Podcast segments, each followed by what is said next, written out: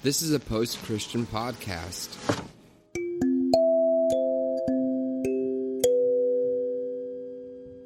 Welcome to the Revolution Church podcast. Good morning. Sorry we were late. We had a parking issue today. Hopefully you can hear me. Hopefully I'm on the right. Am I on the right one? I am checking as we speak. Yes. All right. Morning, everybody. Sorry we, uh, like I said, we had parking issues. Caleb's apartment was having a party, so I uh, also had to drop the kids off. So, good morning. Um, in true 2020 style, it's it's been a crazy week. Um, I had a really rough Tuesday. You know, it's the strange thing about depression is is it's always there. You know, it always rears its ugly head, and uh, I know Caleb. You can see headphones. There he is. has dealt with it a little bit. This, Quite a bit, yeah. This this this month at least, at Mhm. least. But you know, with everything that's going on with him. And yeah, Tuesday I just had a really rough day. I just the depression hit, and it's just you know it's weird when you have these these long stretches of, of feeling good and doing well, and then the depression kind of hits. And I think the anxiety of having your worries come back and the depression come back, you know, when you've got when you've gone through a long stretch of being okay, is, is very scary. Um, but realizing that that's just part of life and being grateful that I went through things like DBT to prepare me for, for that and, and deal with depression. So I can't recommend dialectic behavioral therapy enough. I can't recommend therapy enough and good friends enough because it helps when those dark times come back. And, and I share this just because I want you guys to know that you know you're not alone and we're not alone going through this time together. Um, it can feel overwhelming at times um, when the whole world feels shut down. So I just get, you know, we'll go through it. And so you're not alone. Um, we'll go through it together.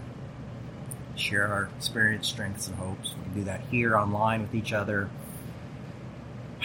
Instagram with each other, and uh, heck, we might even pick up a phone every now and then. Which, for me, my phone sometimes feels like it's a thousand pounds when I need to make a phone call.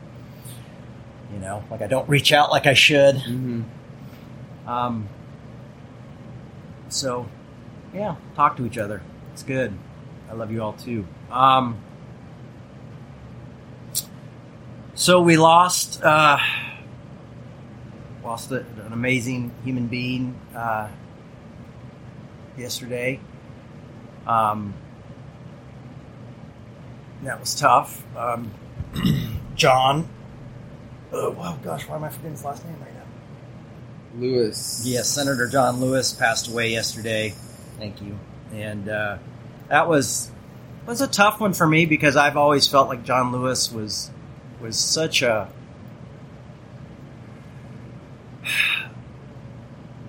a, such a gentle spirit, such a such a gentle, kind spirit of um, of the civil rights movement. Like he, he carried this this this truth with him of of fighting for civil rights, fighting for equality, fighting for a better humanity in such a gentle, beautiful way.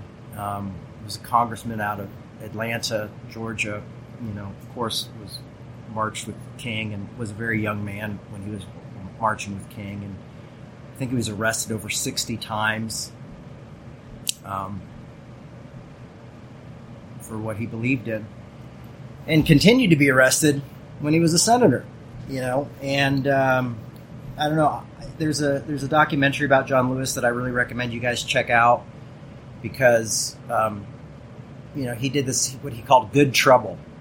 You know, and um, I don't know. He was just a hero and, and gave me incredible amounts of hope that I could do my work in, in, in a way that kept integrity, kept love, kept grace as a part of, of my work.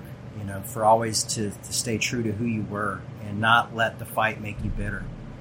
I remember when he did the prayer breakfast and he told uh, President Trump to love his enemies. And, you know, Donald Trump laughed and like, I'm trying, you know, but when someone like John Lewis tells you to love your enemies, he means it.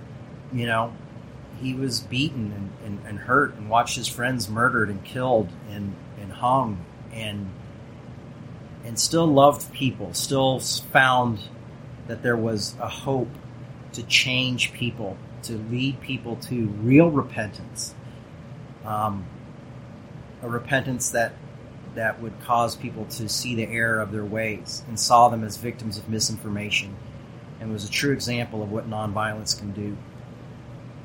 Um, some people criticize him because he became a senator, but what they don't realize is so much part of that time in the civil rights era was was these guys were reaching out to politicians and reaching out to going into politics to make a positive change because they realized that's where change happens. And he became part of a really great change, really positive change.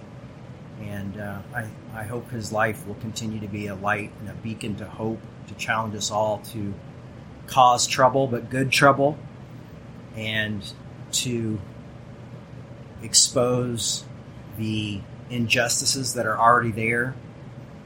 Um, you know, because now people said you guys are troublemakers, and they're like, we're not causing trouble. We're just exposing the conflict. We're expo- exposing the issues that are already there. We're just bringing them to light. We're bringing them mm-hmm. to surface and making them clear, mm-hmm. um, so the world can see what's happening. And in the 1960s, the world got to see what was happening, and with with John Lewis, we continued to to uh, he continued to bring truth and hope. And I was really grateful that he lived to see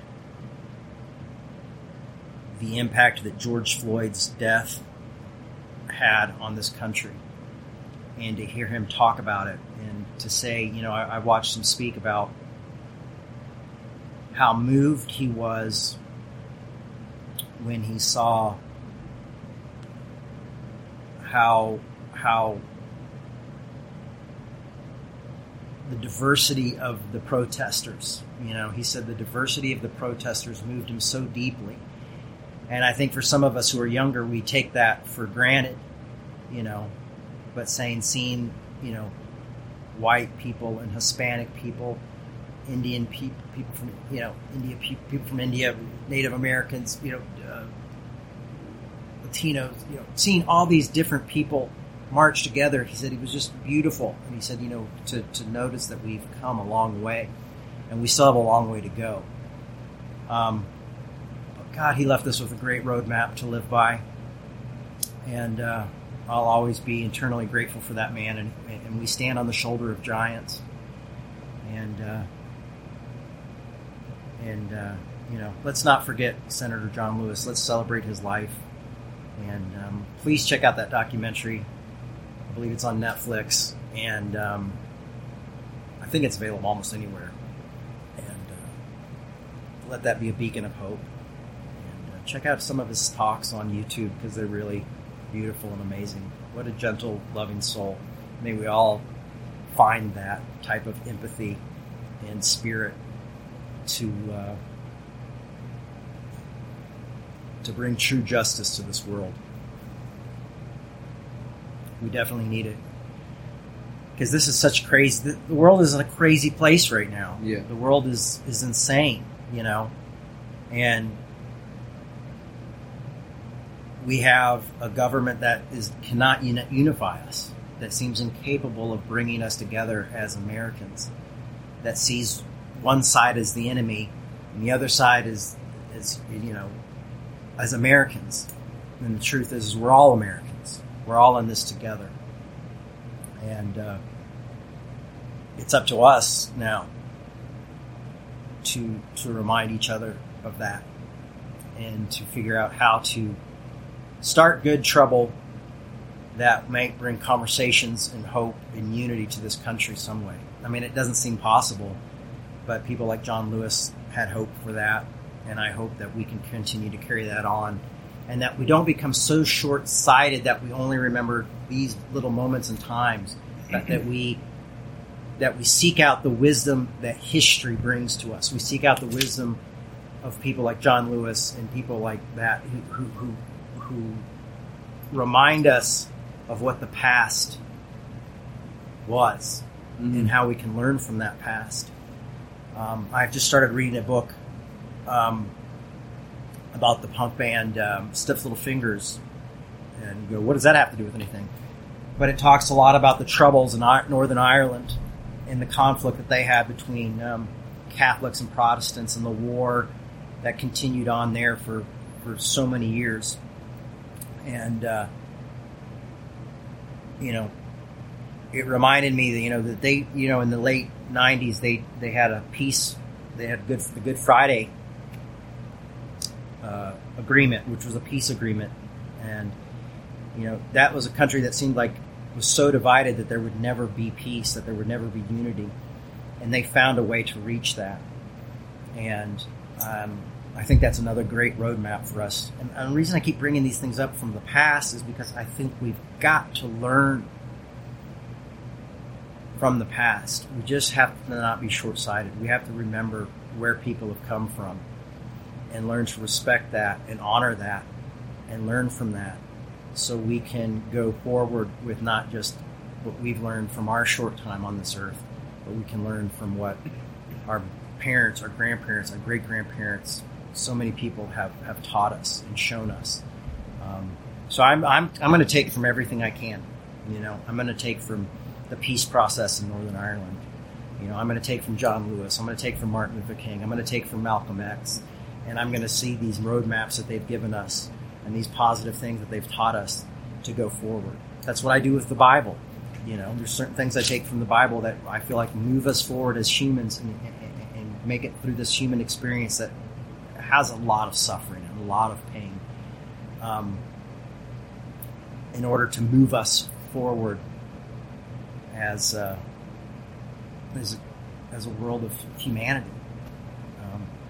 I think there's a better way, and I see so many of you. I know so many of you who are fighting for the world to be a better place, for this country to be a better place, and for this, you know, for us to have a have a better world. And I'm glad to be a part of that.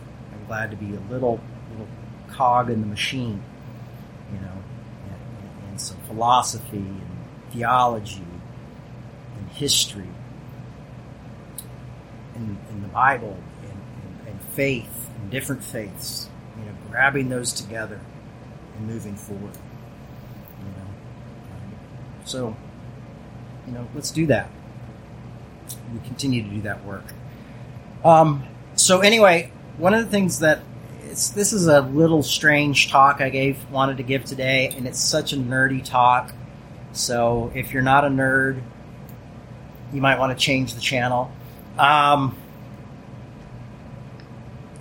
but I, I think of some weird things sometimes, Yeah. um, especially at night when I'm laying in bed, Mm-hmm. and the thoughts go winding through my head. And so I was thinking about Star Wars. And I love Star Wars. I grew up watching, you know, Star Wars. That was the video, you know, we put on cartoons for some of us for our kids. My parents put on Star Wars. And I was always obsessed with Han Solo. I liked Han Solo because he was the rebel. He was not, you know, he's like, I don't know about this thing. And he thought that, you know, oh, all this Jedi magic is a bunch of crazy tricks. All I need is a good Mhm. blaster. And he was super cool and always running from Jabba the Hutt, who was, you know, because he had a bounty on his head and princesses liked him. Mm-hmm. He was cool, you know. Yeah. So I was like, this is, the, cool. this is the guy I want to be. Like when me and my friends would play Star Wars,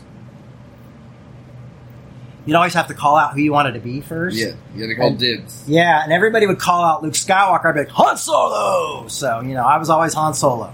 I'd be like, Chewie! yeah, everybody, gets- somebody always got stuck being Chewie. yeah, that sucks. Um, so, you know. But anyway, so I would call out Han Solo because I thought Han Solo was the coolest. Um, but I was I also liked um, Obi Wan Kenobi, Ben Kenobi, and so here I was up the other night thinking about this, and I was thinking about Ben Kenobi and Luke Skywalker because I was like, oh, Luke Skywalker is kind of whiny. I, I don't want to be Luke Skywalker, and so I started thinking about Luke Skywalker and Ben Kenobi, and I started thinking about grace, and I started thinking about the church, and so I started to think about Ben Kenobi as kind of a pastor, a mentor, like like the type of mentor you want to have, you know, because he was charming and he was he was he believed in you, and you know here Luke was this young kid who didn't know anything, and um, so let's go through this just real quick, and then we'll do a little talk, and then we'll go on with our Sunday. Um, so Ben Kenobi trained, spoiler alert, Anakin Skywalker, spoiler alert, who became Darth Vader. Um, and they were close friends and they were like brothers. And matter of fact, if you watch that scene in uh, In the third one. in the third one where he where him and Luke, him and Anakin where Ben where Obi Wan Kenobi and Anakin Skywalker fight, it's really emotional and sad. And at one point, Ben Kenobi's like, "Anakin, I loved you. you were like a brother to me. you were supposed to stop the Sith, not join them." There's my Pretty good, Jed, impersonation. Pretty good. Yeah, and Use um, that on your reel. and so, you know, they, they have this conflict, and and, and and and Anakin is disillusioned with the Jedi, and it, it's this, this crazy thing. And anyway, all hell breaks loose. Anakin becomes Darth Vader. Uh, ben Kenobi ends up moving to. Um, I know this is crazy, so it's super nerdy. So I don't, you know, if you don't want to watch this, I, I get it, um, or listen to this. Um, but Ben Kenobi moves to to to Tatooine, where they put Luke Skywalker as a baby to be raised by his aunt and his uncle. And nothing happens until A New Hope, Star Wars. And eventually they find each other. And Luke decide I'm giving you the really quick version. Luke decides to go follow Ben Kenobi on a on a crazy quest and to become a Jedi. But when they meet, Luke finds out about his father, but he doesn't find out who his father was.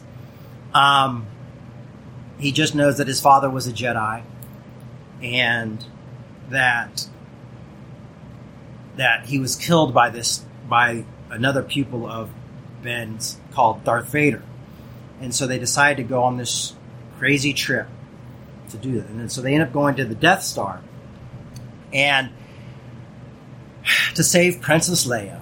Really, Princess Leia saves all them. But anyhow, they show up to the Death Star, and Ben has done a little bit of training in the like ten minutes of training in the in the Millennium Falcon with him.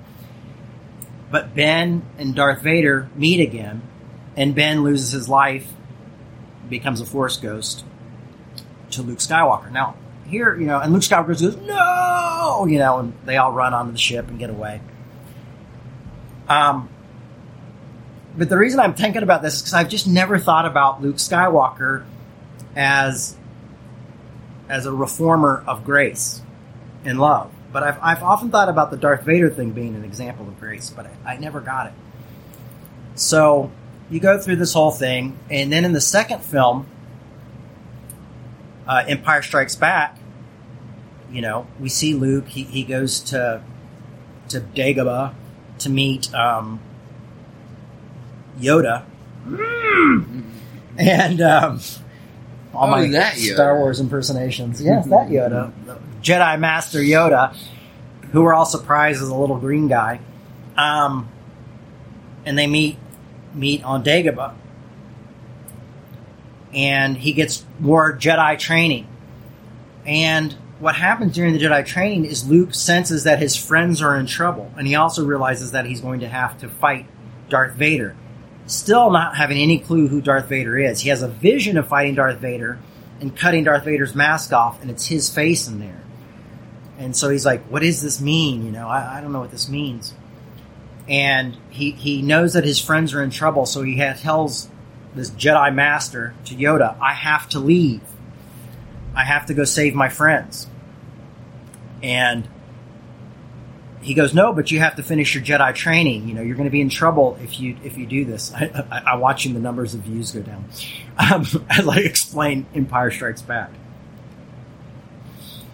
So, what I think is interesting is that Luke Skywalker is drawn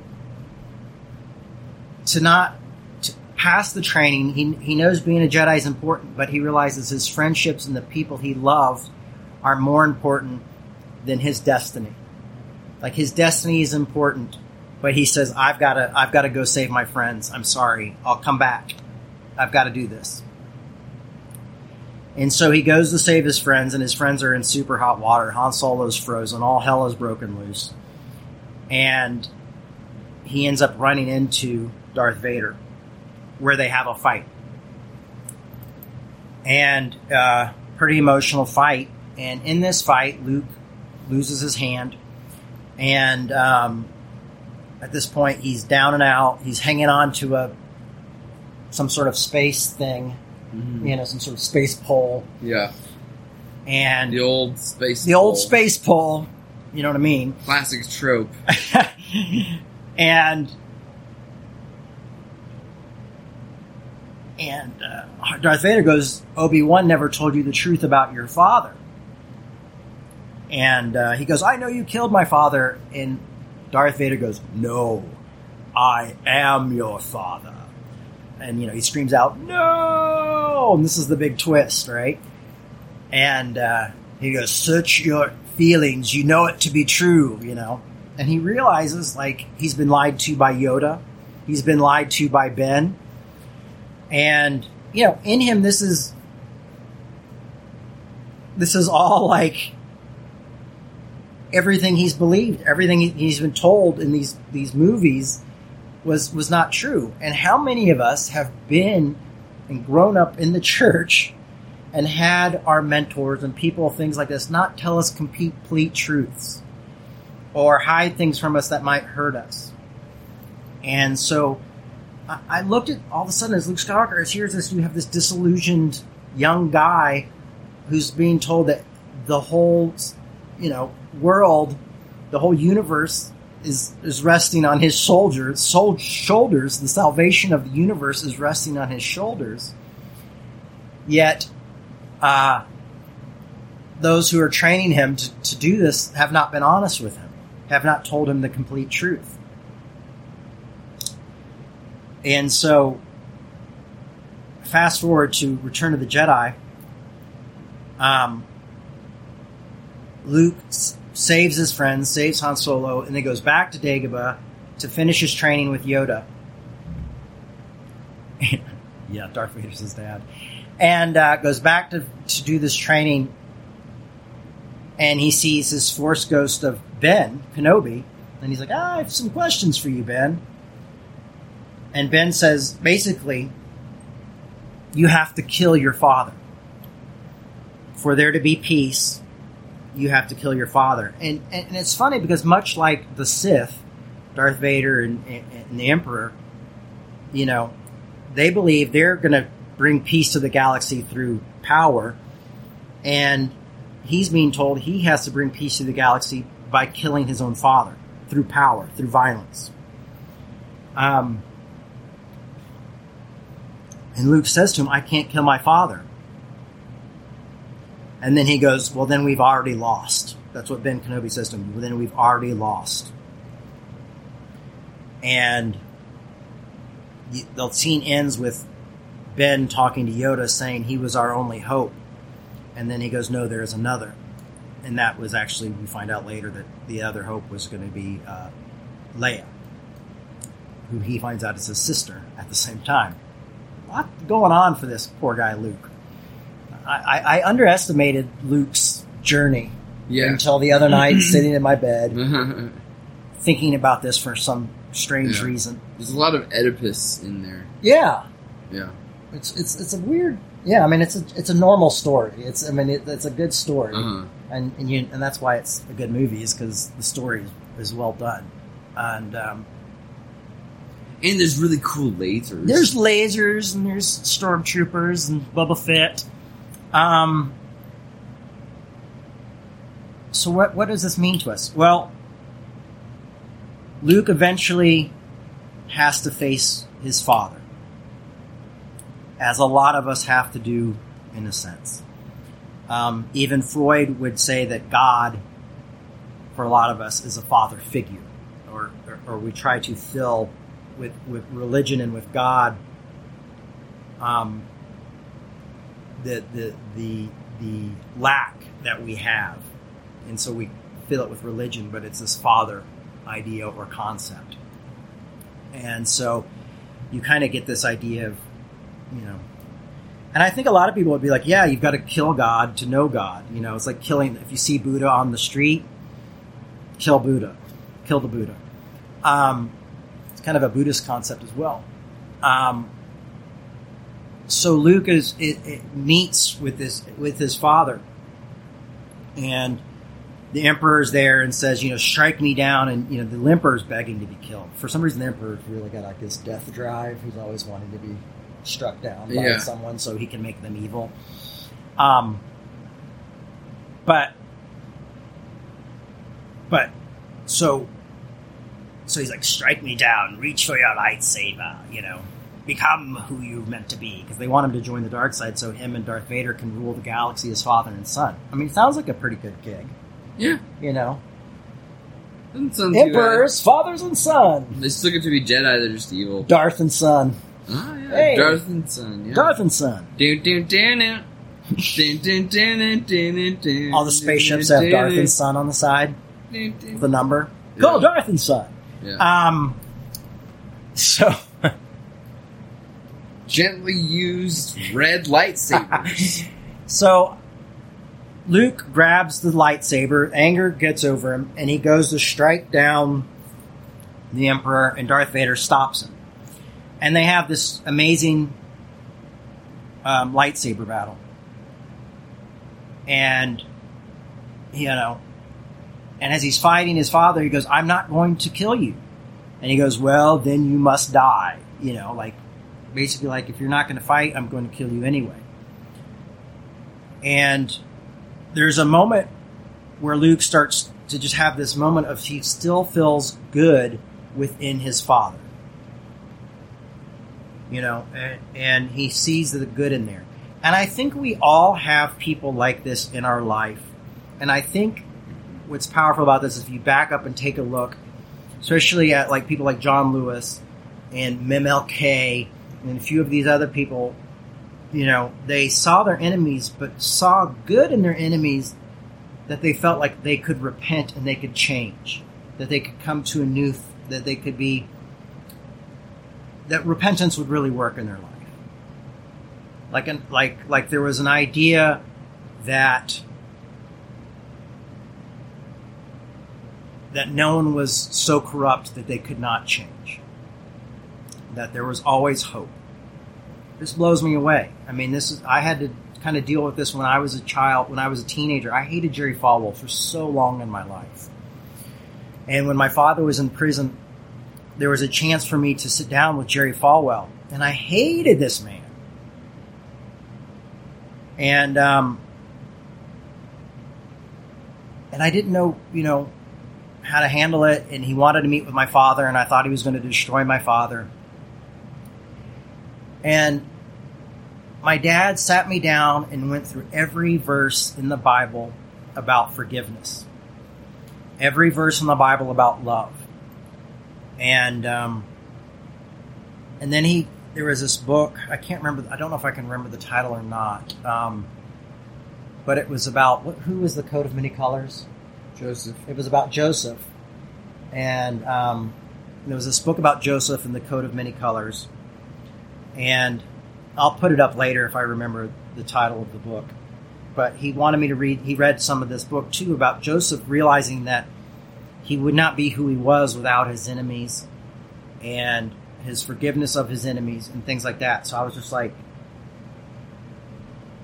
I was just like blown away by this. And, and my dad pushed me to meet with this man in order to forgive Jerry Falwell.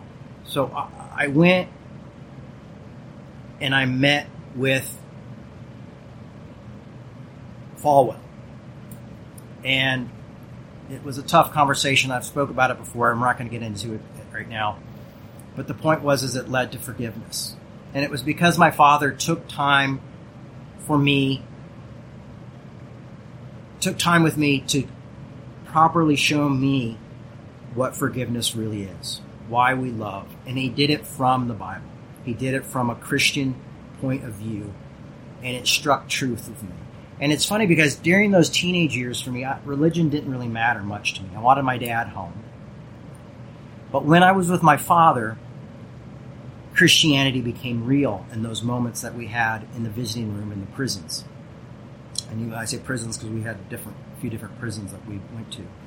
Uh, he went to, but during those moments, my faith became alive. You know, it was like one of those Sunday Christians, but I was a, a, a visitor Christian. So I visited Christianity when I was with my father and had great hope. Almost felt like Luke Skywalker probably did at sometimes that I would change the world, or that me and my dad would change the world together. Now, you might find some parallels with me and my dad and Darth and Luke uh, today. Um, but my dad told me like you know the importance of forgiveness, letting people go, and I did that. And my dad met with Falwell, and they did some forgiveness. Now it wasn't easy overnight thing; it didn't happen overnight.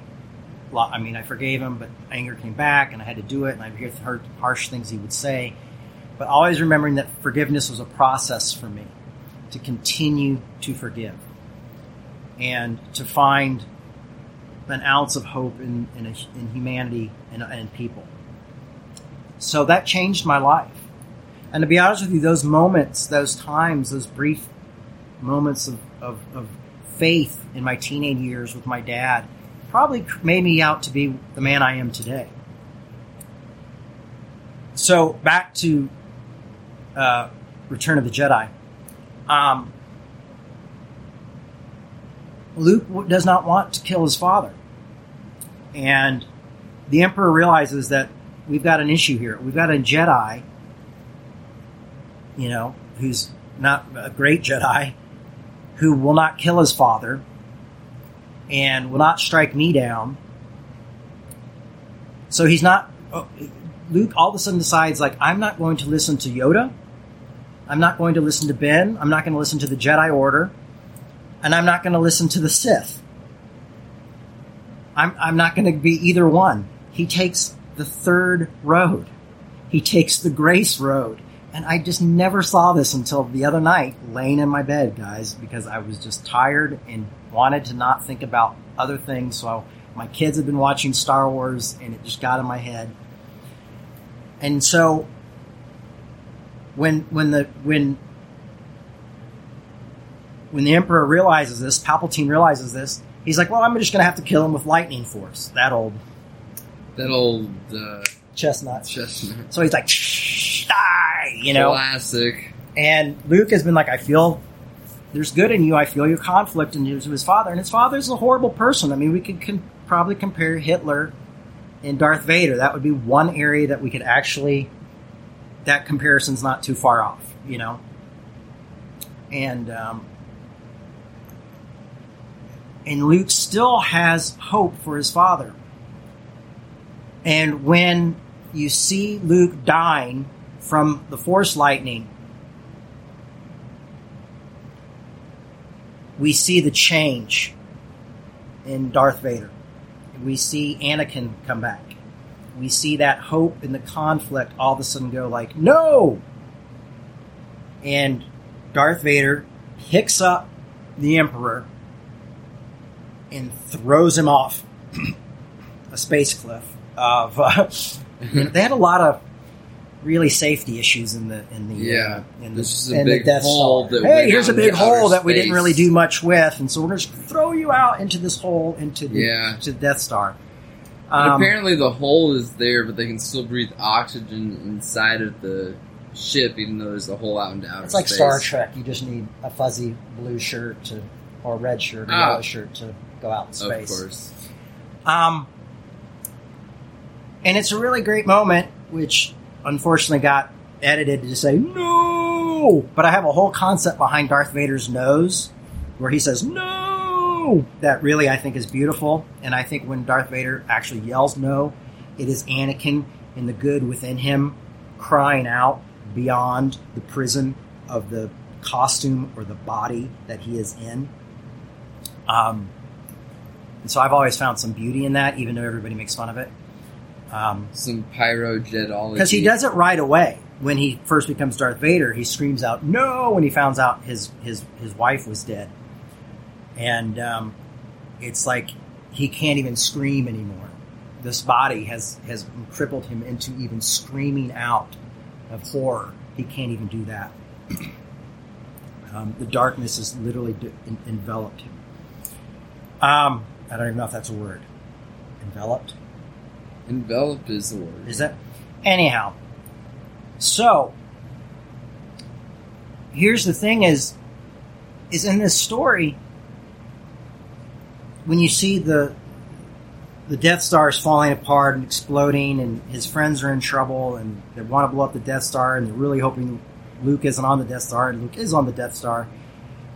He's running to get off the Death Star, and he's dragging Darth Vader.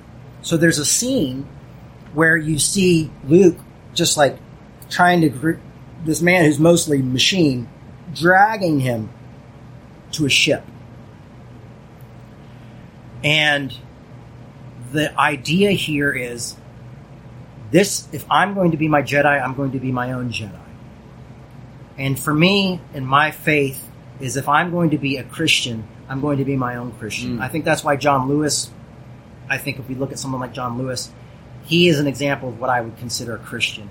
And it's very hard because the idea of Christianity is so screwed up that me, trying to find a meaning of Christianity is like trying to find, you know, it's like when you say, um, uh, it's just a fully loaded word. It's like um, communism. When you say communism, you usually think something bad, you know, but there's actually good, great concepts of communism, but we just have all put it bad. But so there's different meanings when people say it. When Zizek says it, he isn't saying like Russian communism or you know China communism. He's he's speaking on a completely different level, and he's decided to try to reclaim the word. And I always fight: do I reclaim Christianity or do I not? You know, Communism. you know. So yeah, so he takes a third way, and he drags him. And at one point, Vader says, "Take this mask off of me. I want to see you with my own eyes." And he goes, "No, Father, but you'll die." And right there, you see the moment where Luke's taken the third way. He's taken the way of restoration and the way of hope. And he's in his mind, he's like, "No, we're going to get you on the ship. We're going to restore you, and you're going to become a part of the rebellion." His father knows that he doesn't have any time left, so he does take off the mask and he dies there. Um, but he's restored as a Force ghost, we see later, which doesn't seem fair at all, but it totally seems like a total grace move Yeah. that this horrible person had a moment of repentance, a moment of change in the heart, and he died right after it, and all the bad was forgotten. Not completely forgotten, but but was forgiven in, Right. in that was sense. covered in grace. was covered in grace. You know, why is he good to be a force ghost with Yoda and Obi Wan? You know, and they're not even bickering when they're standing next to each other. I know, right? strange. You think think that they would- have like at least a conversation like, about that? hey, you know, the younglings, that wasn't cool. uh, that happened. um, but it's this, it's this, it's this third way, and so it, it's it's the way of grace. It's the way of saying I'm not going to take what people tell me my destiny is. I'm not going to follow what my religion says I have to. I'm not going to follow what the other side says I have to. I'm not going to have a dualistic understanding of good and evil. I know that there's something beyond this. There's something even beyond the force that is there, and that is hope for a better future, a hope for a different way.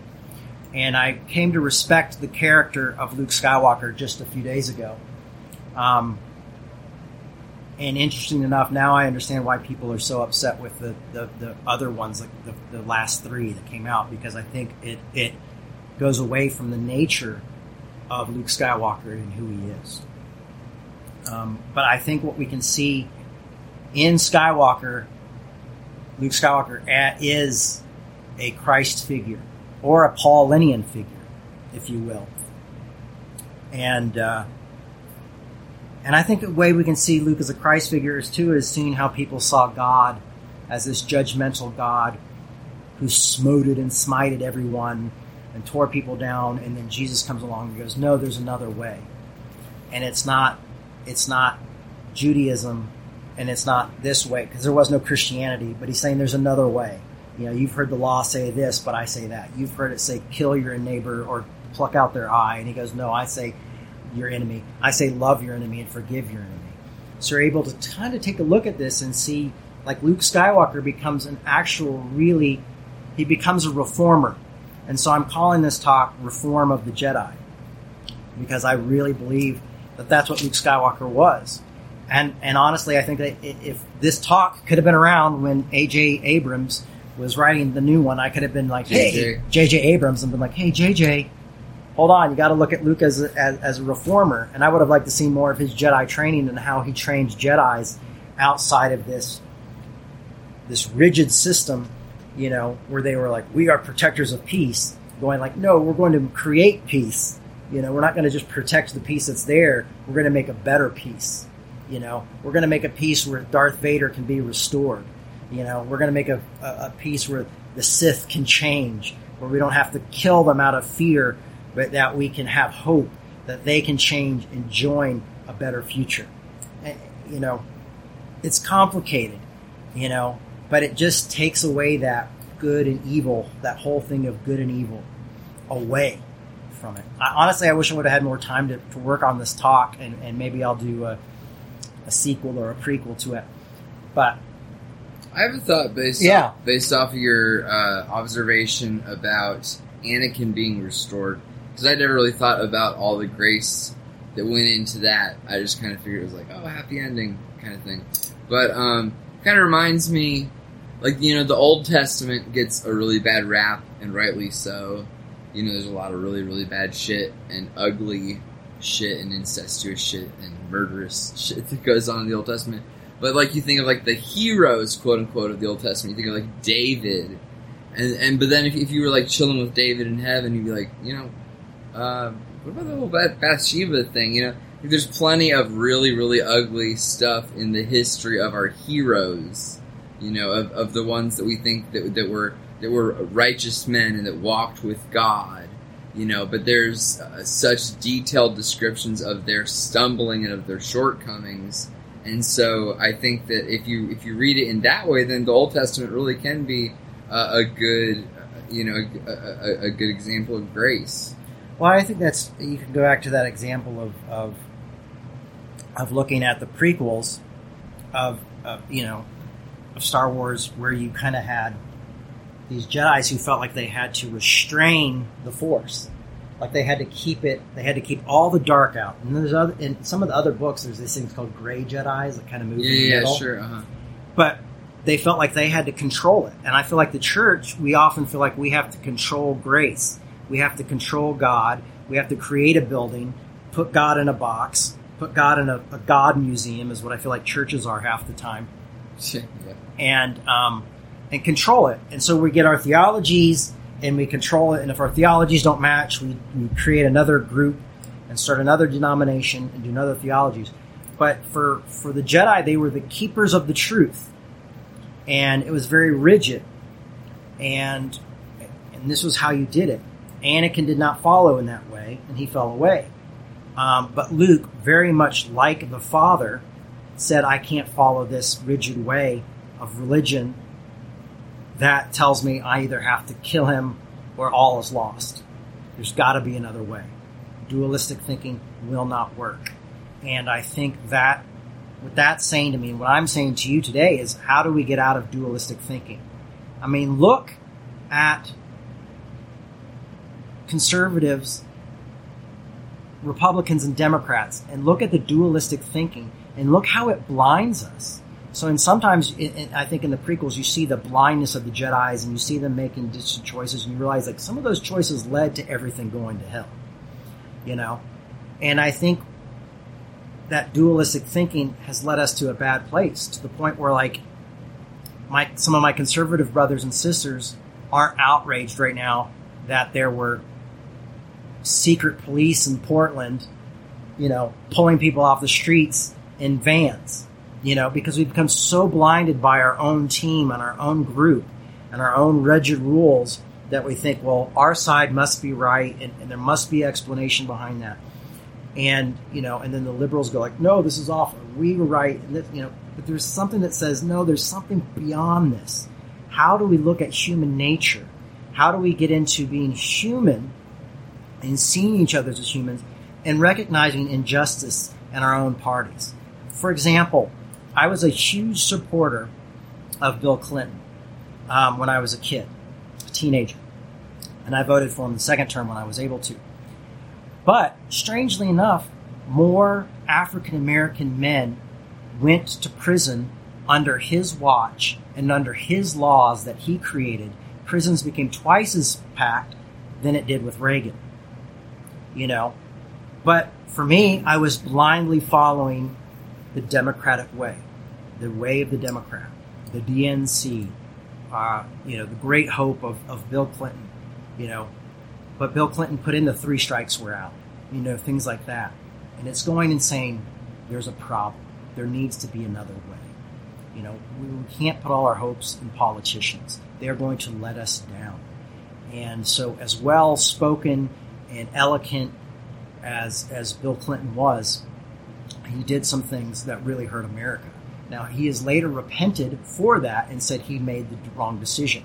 But he was more hard on crime, uh, especially African Americans, than, than Reagan was. And so we have to face those facts.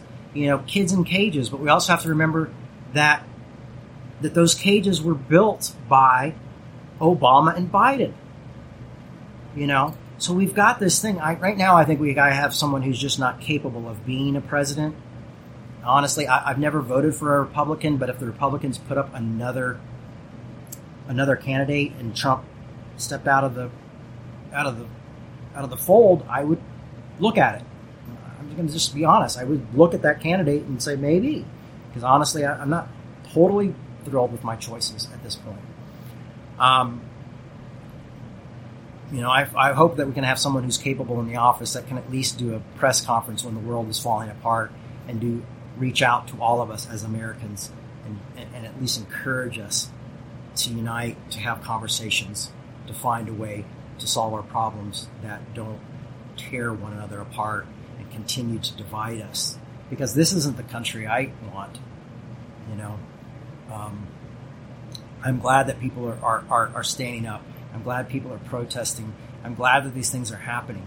Um, but I just don't want to be in such a divided country. It really breaks my heart, and it really breaks my heart how how dualistic thinking is, has has just caused us to to be blind to our own faults and blind to anything positive from other folks, and that we can't that we can't think outside of this dualistic structure that's been created through politics. I mean, we are Christians. We are not politicians. You know, we, we if we follow Christ, we do not follow politics. Why would we put our faith and hope in men who are who are controlling armies to fight and kill other people? You know, that's not what you know. That's why I liked Senator John Lewis is because he went into the system to change the system. He wasn't able to change it as probably in many ways he wanted to. But also, if you see the picture of him embracing Obama, he got to see some of the fruits of his work, which is amazing and beautiful. Um, but where it's so divided uh, that I hope we can change, and I hope, like Luke Skywalker, we can find a different way. You know, um, I hope, honestly, I don't want Donald Trump to be the president for four more years. Um, but I hope that maybe there's a Luke Skywalker in his life that drags him along, you know, and shows him some grace. That maybe even he's not beyond repentance. So, um, it's a positive message, you know. But I know we can do it in. I know we can do it in the church. But we've got to stop the us and them mentality. It's just not biblical. And if we want to follow this idea of Christianity, it's not Christianity that we're following when we get caught up in these dualistic politics, because there's always a third way. And Christ pointed to that third way, and Luke Skywalker has pointed us to that third way. So thank you, Luke. I'll be Han Solo still. I'll be jaded. But in the four, like uh, in, in in in the Force Awakens, you see you see a moment where Han Solo goes, you know, I used to think it was all garbage, but it's true, all of it. The Force, the Jedi, it's true. And he has this moment of revelation, and it's really this cool moment. But at the same time, he's still gone back to his old ways and doing his old things. But he's realized that that it's real, and there's a different way to do it. And then at one point, someone was like, they go to attack this base with Han Solo and another character, and he's like, "We'll just use the Force." And Han Solo goes, "That's not how the Force works." So it's really interesting. Even Mhm, even yeah. you know Han Solo gets in on Coming the, to an on, on, on theology. Yeah. Um. So anyway, You know, I say, get rid of politics and get into politics. ah, Paul uh, ticks. Yes, Read some Galatians. yes. Read some Galatians. So there is my hope for the future through through uh, reform of the Jedi. I, I like And, that. uh, It's a good title. So there you go. I hope you enjoyed nerding out with me a little bit today. And uh, at least I didn't talk about the Matrix, you know, like every other preacher. So, so we're, we're going to look into our feedback and see what the feedback is, and um, and see what my my co-host Caleb has to say. well, um, about John Lewis, Zoe said, We lost a giant. He also kept Jesus, which is amazing. A hero. Um, Roberta said, He left us with a roadmap of a fight we cannot let go just because he's not physically here. Yes. He was a perfect example of persistence and how to overcome. Guess persistence and how to overcome. Uh, let's see, lots of uh, just little agreements with you. Zoe says, here for this, so much love. Greg says, uh, yes, as our fathers, mothers, and forefathers taught us, amen. I'm not sure what that's in response to. Zoe says, Fight, fighting alongside you, comrade. I'm writing Star Trek fan fiction right now, so I'm here for the nerding. Nice. Well, Greg has a, a little bit of controversial opinion. Says Chewie is cooler. I don't know what that's all about. Sounds like a troll to me. uh,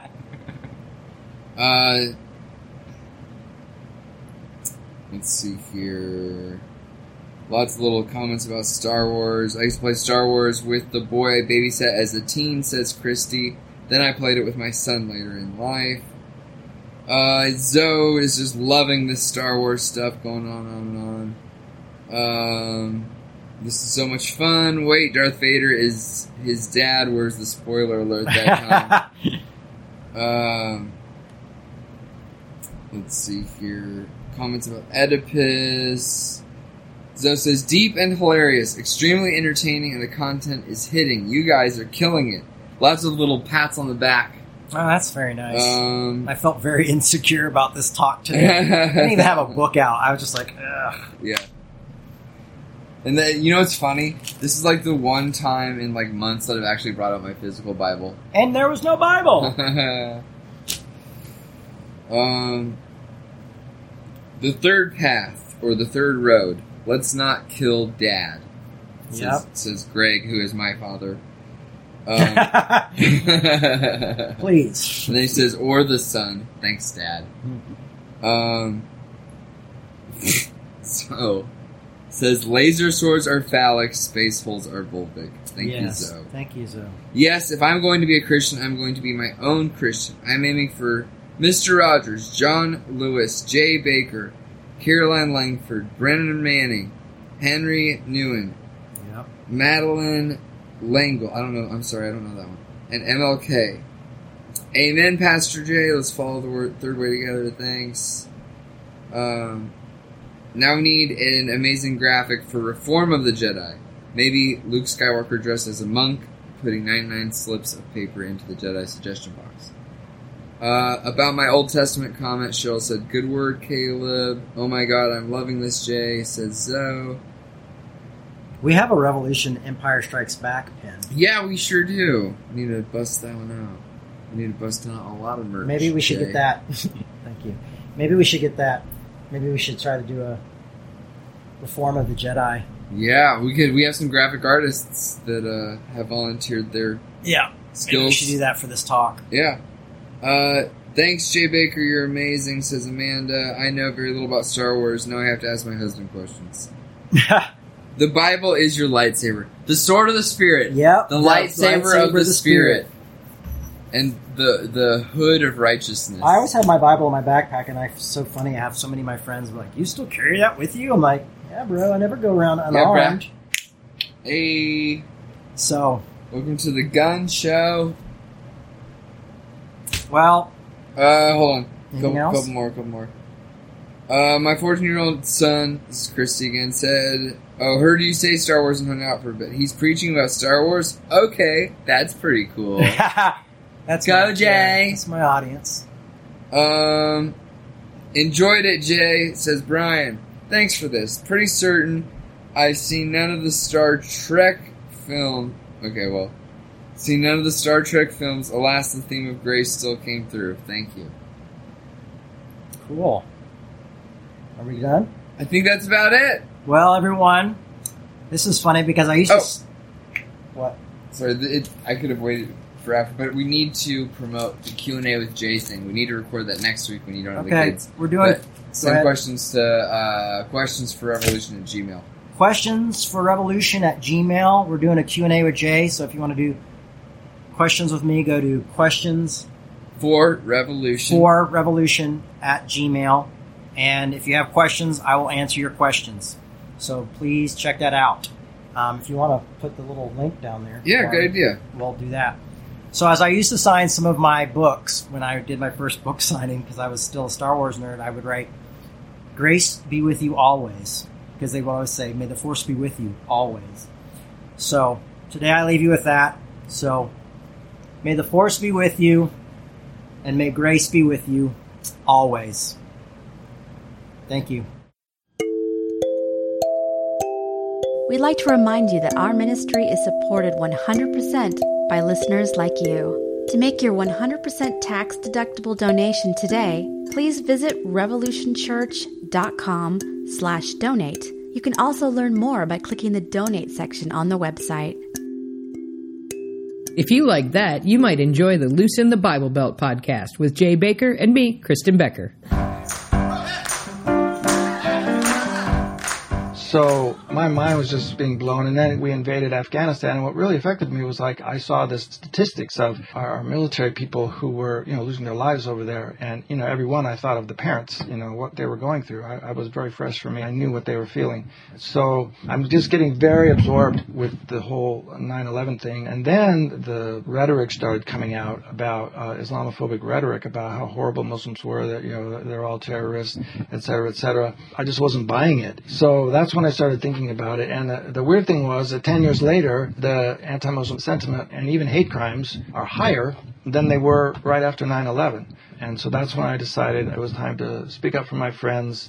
And I wasn't a Christian anymore, really. I mean, it it was a long process moving out of it. I guess that really depends on how people define Christian, right? Because it sounds to me like you were becoming more of a Christian Well, true.